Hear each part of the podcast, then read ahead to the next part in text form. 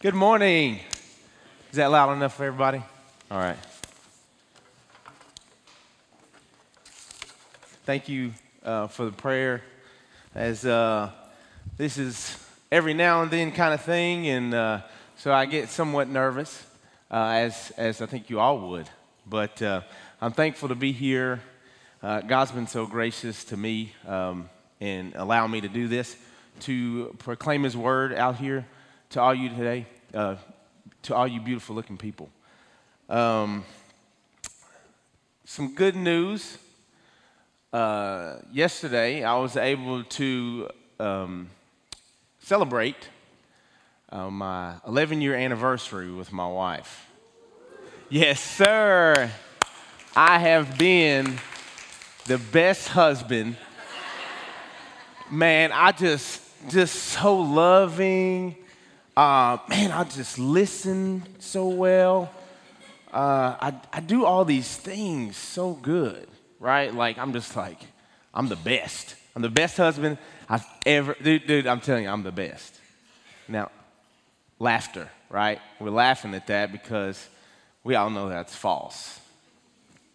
Um, marriage is, is tough. It's tough. You got two people um, two different uh, perspectives, two different lives, two different everything, right? And so there's been a, a, a mess, uh, somewhat uh, of a tug and pull, time and time again, all throughout these 11 years. Uh, a lot of good years, a lot of bad years, but nevertheless, um, I get to celebrate it. I get to celebrate it. She has been with me through all of the good and the bad things of my personality, and I am super thankful for that. So we enjoy the good things that um, our spouses, if you are married, uh, we enjoy the good things, right? And, and the bad things, not so much. I mean, there's, there's even with marriage, there's, there's tragedy, right? There's, uh, I, I, can, my wife can tell you, and I can tell you that there's uh, been uh, tragedy in our relationship. I haven't always been the model husband. Um, tragedy is, is, is, tough, right? And I want to take this time uh, because it is 9 11. It's the anniversary, 21st anniversary of 9 11, which is really impactful to a lot of people. I mean, it, it was impactful to me. Uh, and I, I, I, wasn't in New York at the time, and I, I, was, I remember where I was. But um, it, it, it, was tough. I felt uh, connected to it. So I just, if we could just take a moment uh, where you are, just close your eyes and pray for the, the men, women, the families, uh, everybody who was impacted uh, by 9 11. Uh, I feel like we can do that as a congregation. Like I said, where you are, just close your eyes and just pray um, for those families because I know they're still impacted today. Uh, we'll just take a moment and then I'll, I'll come back. So.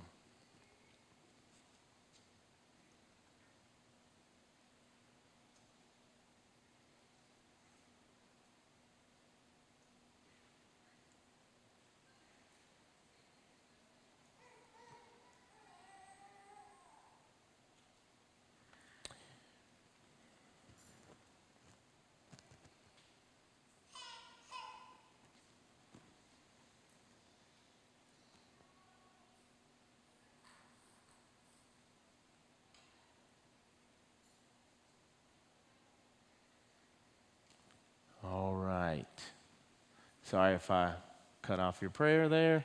Uh, the Lord hears it. Um, and, you know, feel free. Today is a, is a time of remembrance of that. Um, just like my anniversary is a milestone, uh, you have 9 11. That's uh, it, it, it's a tough time, right? It's, it's hard to talk about.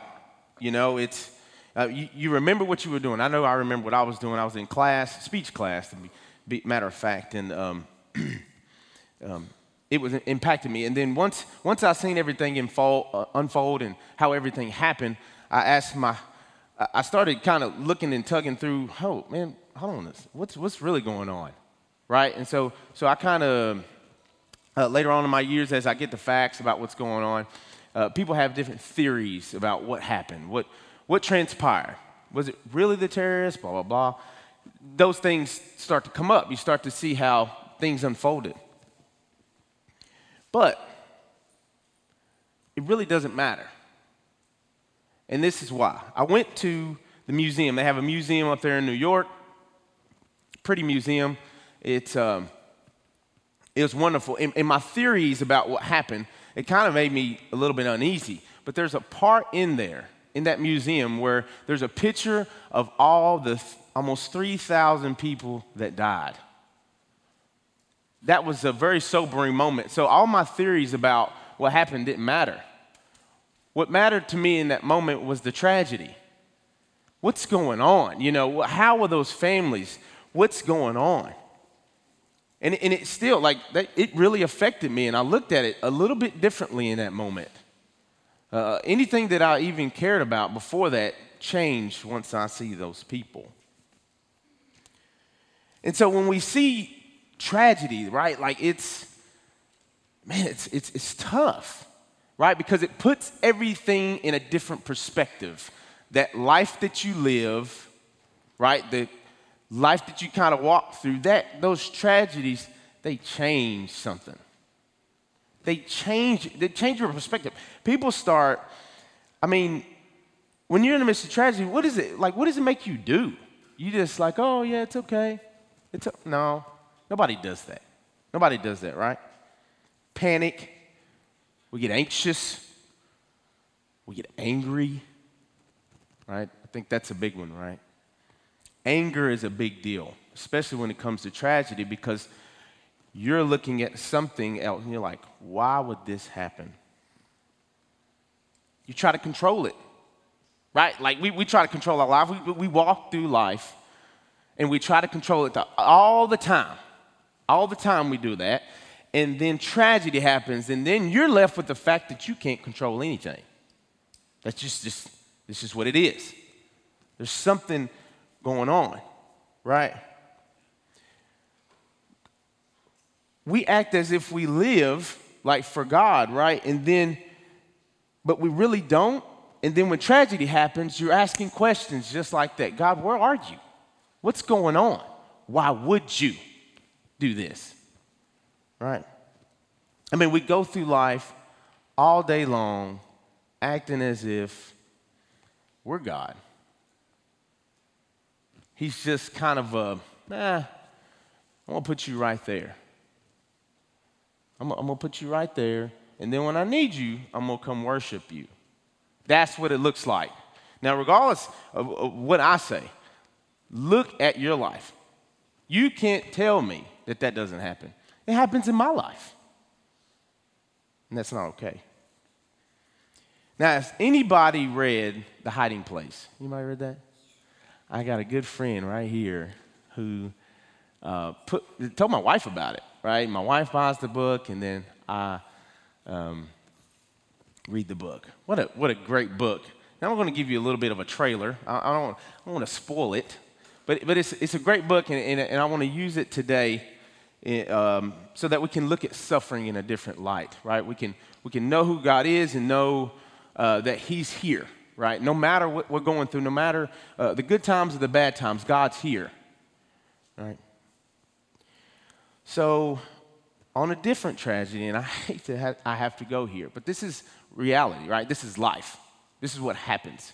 Um, about 80 years ago, uh, we got World War II World War II is a time of, you know, Hitler, uh, Nazi Germany, they uh, Nazify uh, all the places around them. They're, they're trying to get this uh, Aryan nation um, focused on them. Say, hey, this is what we want. We want to rid all of these Jews, we want to rid all of these people, uh, and we want this to be a pure race. That's what happens, right? They go through, there's a secret police, Gestapo.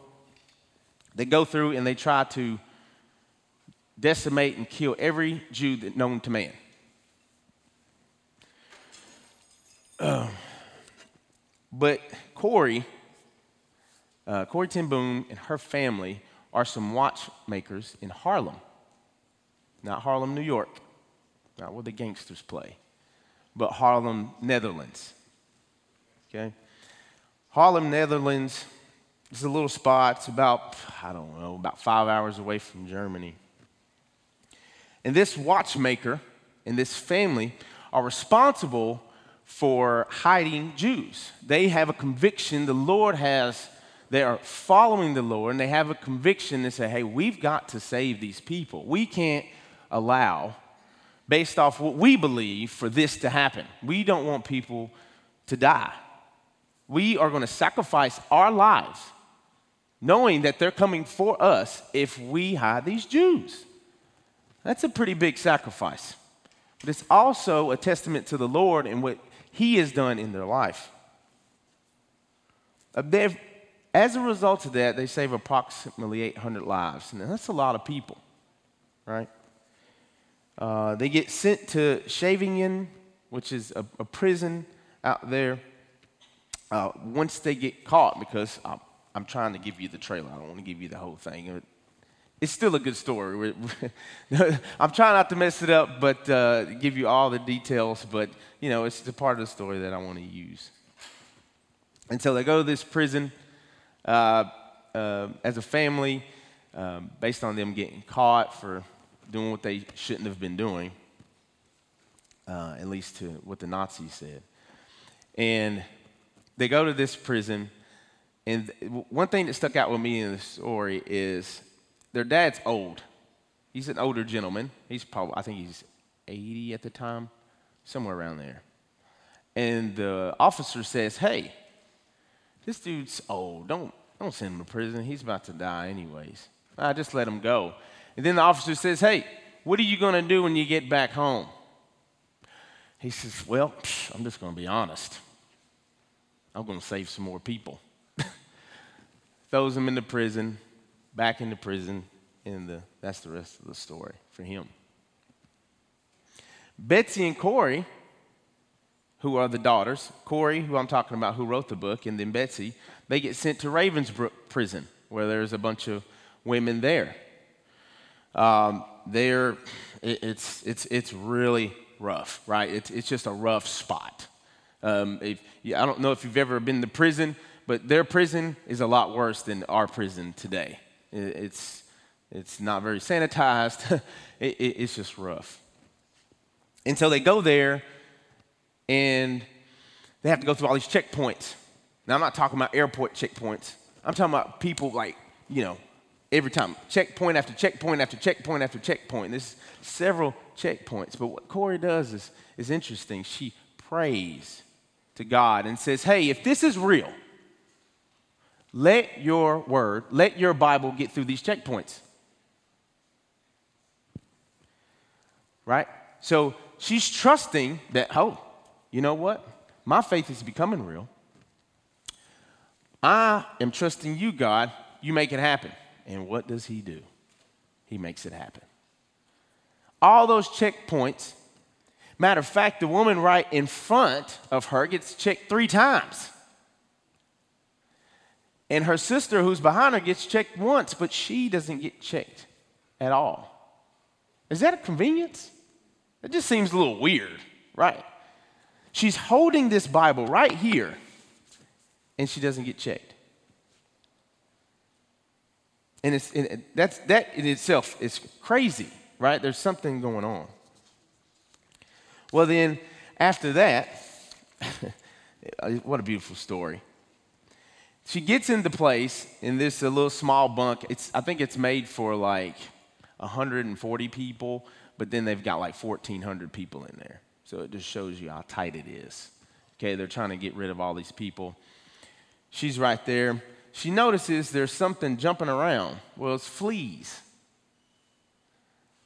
I don't know if you ever seen fleas, but I, I, have had uh, the, the, dogs brought fleas into the house, and I've just tried to excommunicate them like that. They're a pest, right? It's kind of like bed bugs, Ugh. you know. So if you ever had, if you've never had bed bugs, don't get them.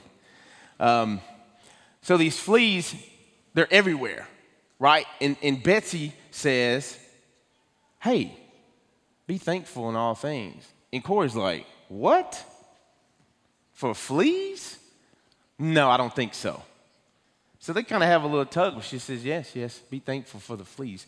Little did she know, after, after that, being able to share the gospel with all these girls or women with the Bible, little did they know, and they found out that the fleas actually kept the guards from coming in. So be thankful, right? Something's going on. That's not by luck or chance. Would you say that's by luck or chance? I don't think so. She's fulfilling her purpose, right? And she's trusting God in the midst of that. 96,000 deaths at Ravensbrook. Ravensbrück. That's a tragedy. Now, we're not as connected to that because it's 80 years ago, right? We may not know, we may know somebody, uh, or grandparents or great grandparents, we may know somebody, but we're not as connected with that story.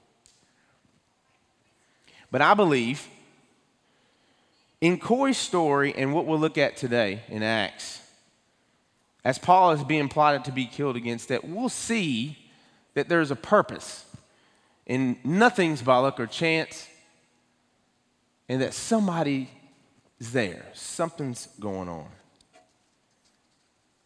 So before we look at Acts 23, I want to kind of talk about what Paul, uh, uh, Luke last week and the week before, we talked about what Paul's kind of went through is a tragedy, right? He, he, he's beaten, he's, he's flogged, he's stoned. I mean, he's, it's just pitiful, right? Could you, and I know we can't really relate to that right now, right? We don't get that. We don't, we don't have to deal with that, right? We don't, uh, in, in our freedom, where we are, where we live, we don't have to deal with that. Now, you go somewhere else, maybe, right?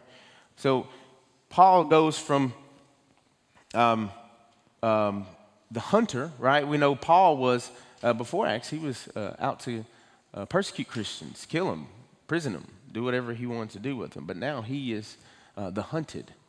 People are hunting him. People want him gone. The way they're treating Paul, if you read it, it, it, it looks oddly familiar to what happened with Christ. Right? So, so Paul's kind of uh, this, this kind of a secondary show about what, what's already happened to Christ. Um, so, in, in these scriptures, right, as, as I read them, I believe we'll see three things that are evident about God and that we can have hope and faith in, which what I call the three P's. The three P's God's providence, God's protection, and God's purpose. You know, I've coined that. So if you use it and you end up preaching a sermon, I want my royalties. Uh, Luke even questioned me. He says, Hey, hey, where'd you come up with this? Did you just steal this from somebody? I'm just messing. but yeah, I was, I was in, you know, in Chattanooga, and, it, and God kind of popped it up. And I was like, man, that's, that's good. So I'm going to use that today. Now, first, I'm going to talk about God's providence for us, okay? Um, providence in the dictionaries, it, it's uh, divine guidance or care, right? That's kind of that's kind of the, the first definition of it. But, but I like another definition, the second one, and it's a timely preparation for future eventualities. I like that. Right? That, that just sounds better to me. Because even though there's the divine guidance and care, he uses a, a timely preparation. So it's not always uh, he, uh, something that I remember when I was a kid, uh, when I was growing up in church, was a, a song. And it, it was, uh, He may not come when you want him, but he's right on time. And it, it, we, you know, we get a little crazy with that. But that was a, that was a good song, right? And it was true about God. And I, I, it stuck with me today. That was when I was younger. So if we all could just go to Acts 23. Uh, we're going to start at um, 11 or 12, I'm sorry.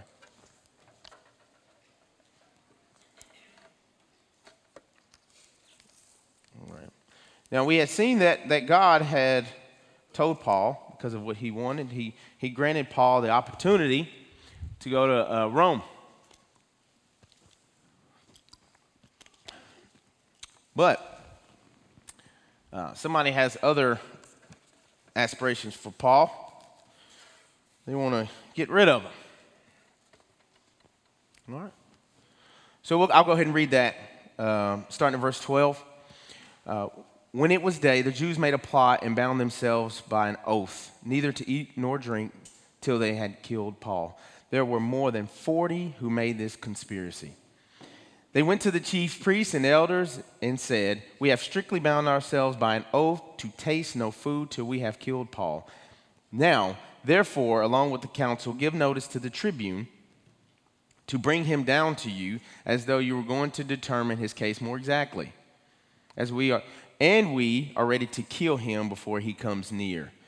Now, the son of Paul's sister heard of their ambush, so he went and entered the barracks and told Paul. Paul called one of the uh, centurions and said, Take this young man to the tribune, for he has something to tell him. So he took him and brought him to the tribune and said, Paul the prisoner called me and asked me to bring this young man to you, as he has something to say to you. The tribune took him by the hand and going aside, asked him privately, What is that you have to tell me?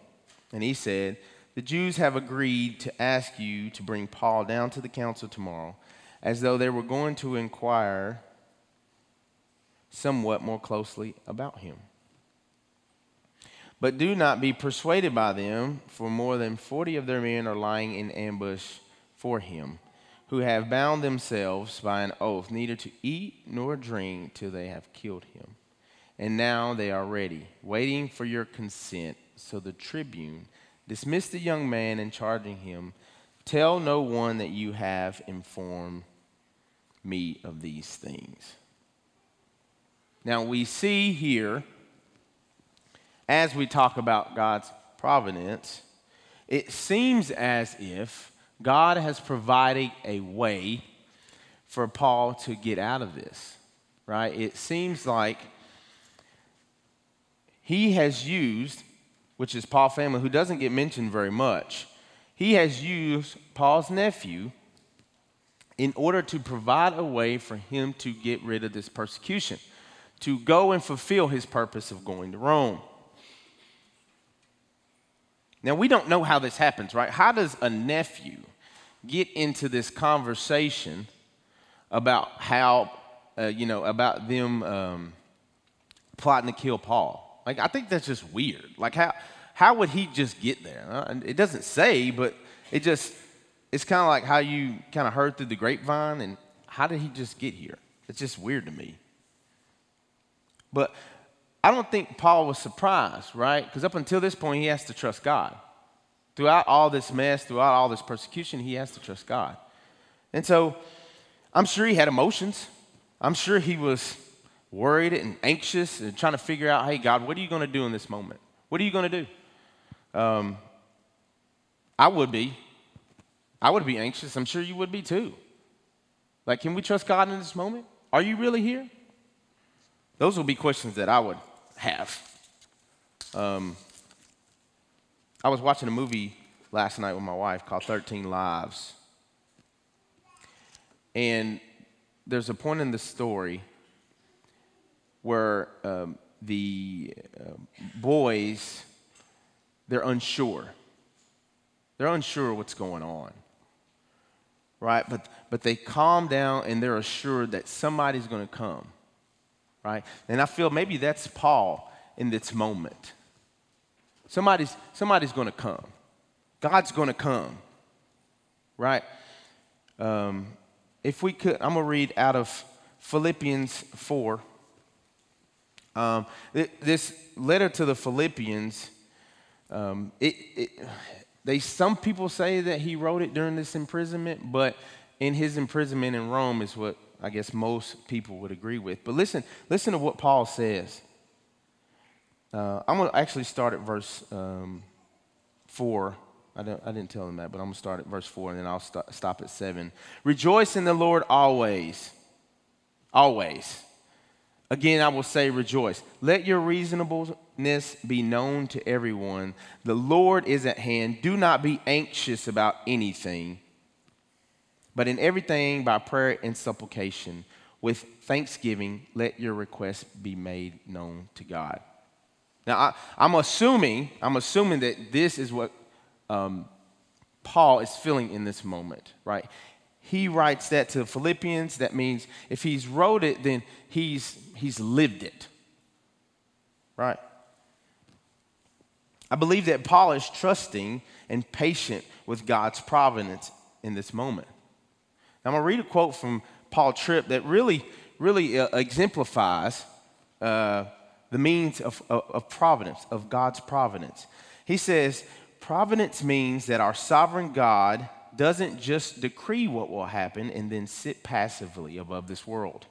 Instead, God is an active participant in the world. He is the constant contact with the universe that He has made. He governs, sustains, affects, and controls. Now that's scary, right? Is that scary? Because then there's questions there. God, why would you let this happen? Like we can, we can, oops, sorry, we can see the full scope of this story, right? We can see it. Uh, but in the midst of it, in the midst of our tragedy, sometimes we can't. So we have to rely on God, right, in the moment, so that later on, He can give us the full scope. We can understand at that moment that He has been there the whole time.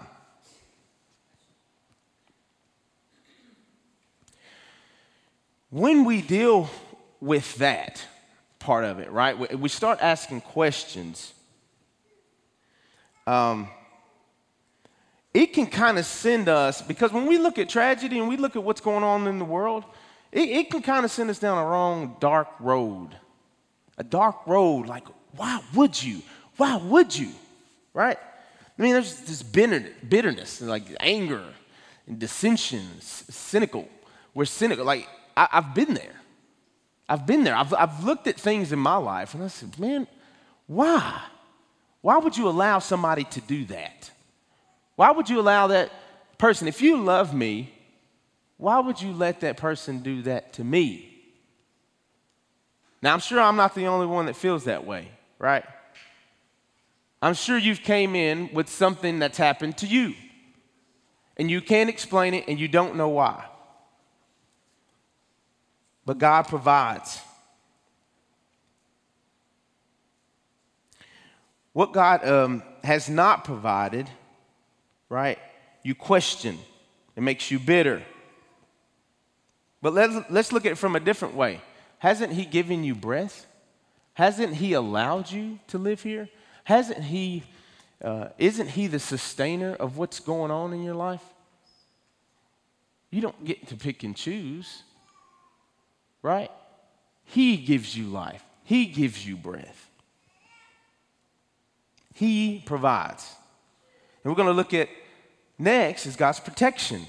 Now, the Jews took an oath, right? That's a, that's a big deal. I, I know when we take oaths, uh, we say we're going to do something, we don't really do it. You know, we, are we're, we're a fickle people. I'm, I'm fickle sometimes, right? So I'm not just pointing the finger at you. We, um, sometimes we don't follow through right? But these, these Jews, man, uh, if you look at, I'm going to look at uh, Numbers. Uh, God's commanded these Jews, hey, these, this is what a vow looks like. This is what a vow looks like. And he goes to Numbers 30. You don't have to turn there. He goes to Numbers 30, 1 and 2, and this is what he says. Moses spoke to the heads of the tribes of the people of Israel, saying, This is what the Lord has commanded. If a man vows a vow to the Lord or swears an oath to bind himself by a pledge, he shall not break his word. He shall do according to all that proceeds out of his mouth. So, these Jews have taken an oath to kill this dude. So, based off what they said, right, in Numbers and based off the actual vow, uh, they have to follow through with this because they've taken an oath. So they're going to do even to the, even subjecting themselves to uh, no food. Can you imagine no food until you get this done? If there's no food, brother, I'm getting it done. I want some food. Give me some fried chicken. No, I'm just playing. Know it's a stereotype.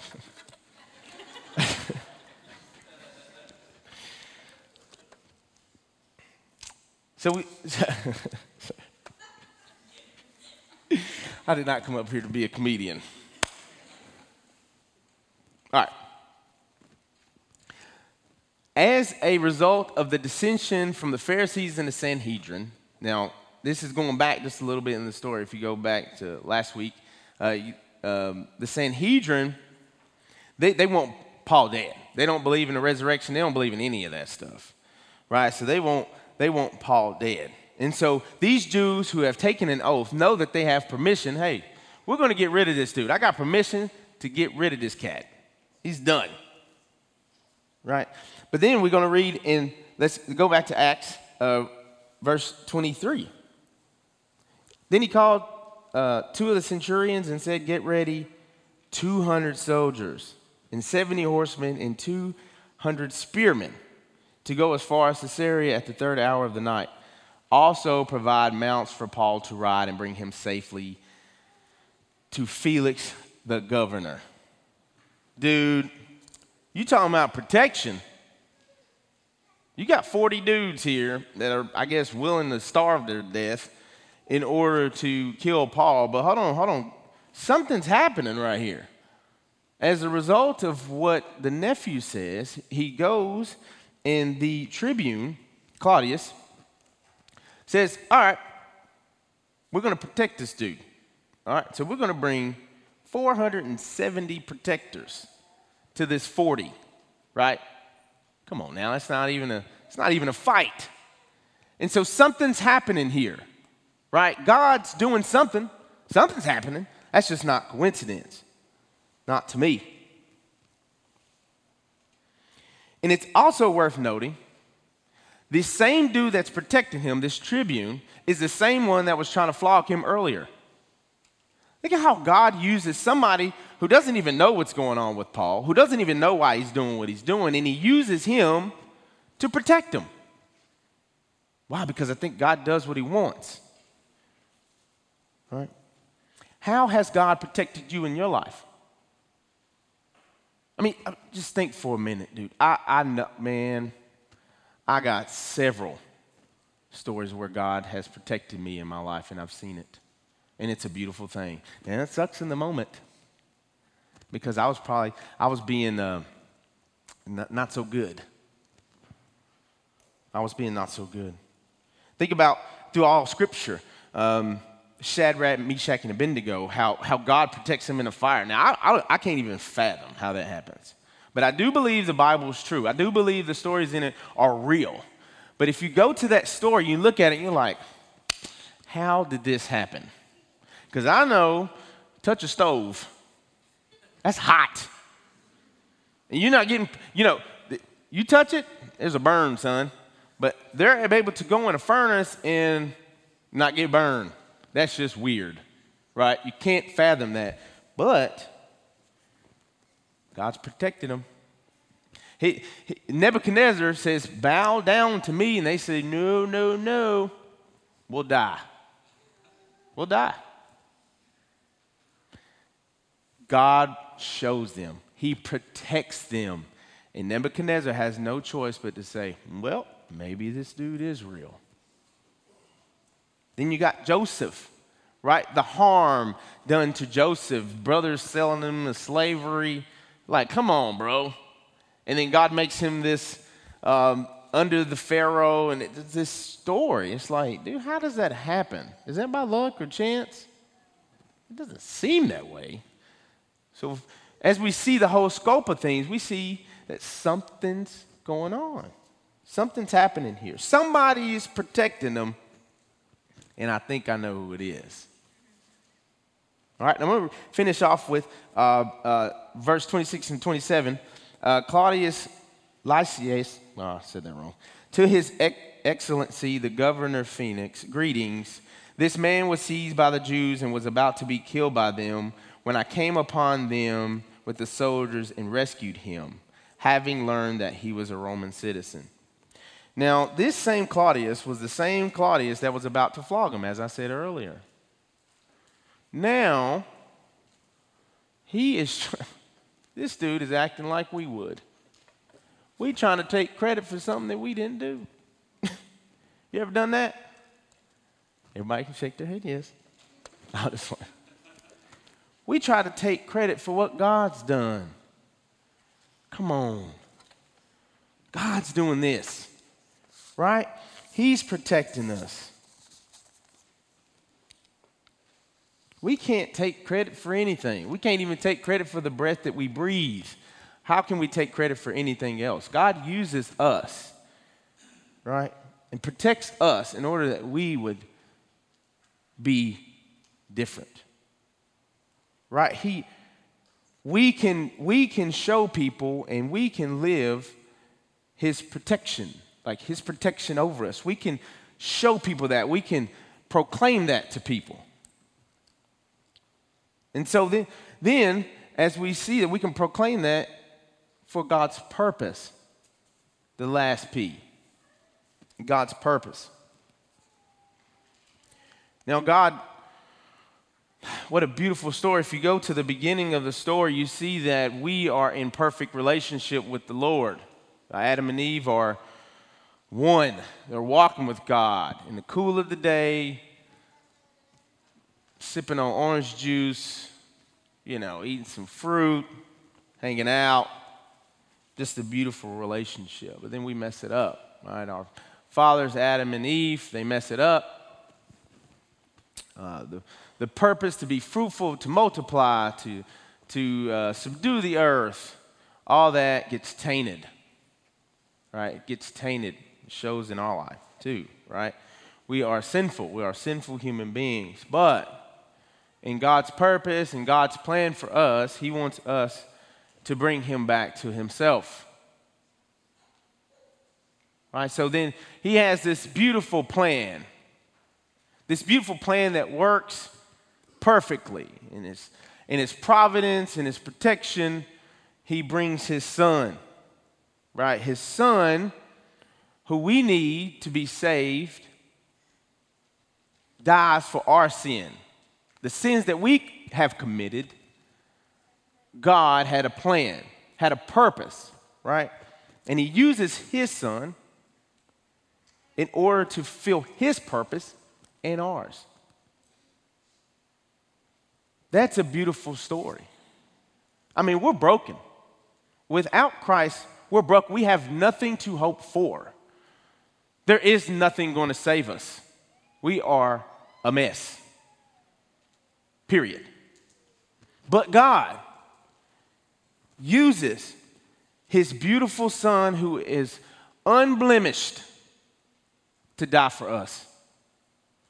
Now that just gives me chills, right? That I can look at God's providence, God's protection, and his purpose, and he's used me and He's using you.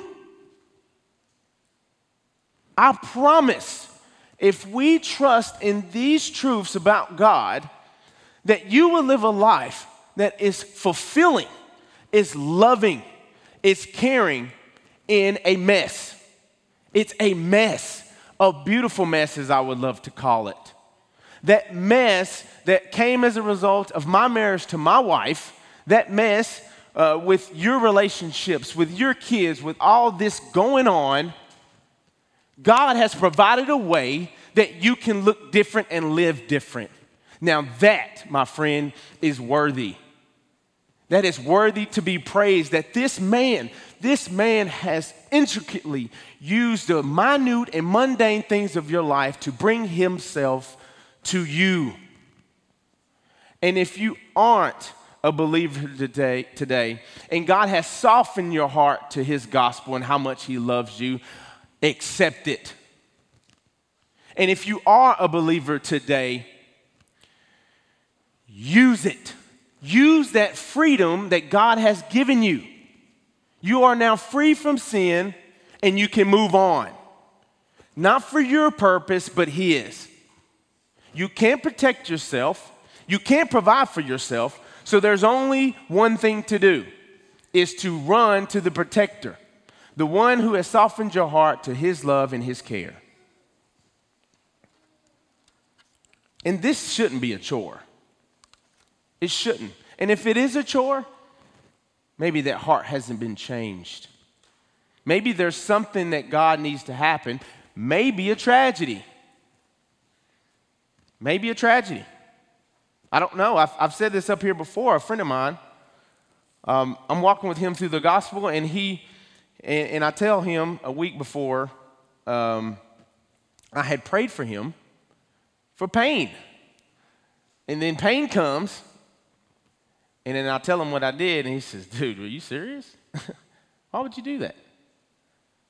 Because as a result of tragedy, right, God shows himself more clearly. He's done it in my life. I'm sure he's done it in yours. And it's hard. I mean, we've got a really good life, right? Like we live here in America. We got a really good life. But there are some things, it's hard. Dude, man, you got to meet my son. You got to meet my daughters. Man, that's hard. I mean, it's hard. But man, God has used those messy children in order for me to look like his son. Now, that is worthy to be praised. So let's all agree there's room to repent here. Because we aren't always believing in these truths about God, His providence, His protection, and His purpose. We ain't always believing in that. Let's agree. All right, there's room to repent there. All right, turn to the Father. You are believers. So believe. Believe that He's good enough. Believe He's sufficient. Believe what He's done has given you freedom. Believe it. Go mess up. I know Luke challenged us to go and just share the gospel with somebody through relationship. Mess up. You may not have everything right. You may not know everything, but that's okay because God does. And He's going to use all that.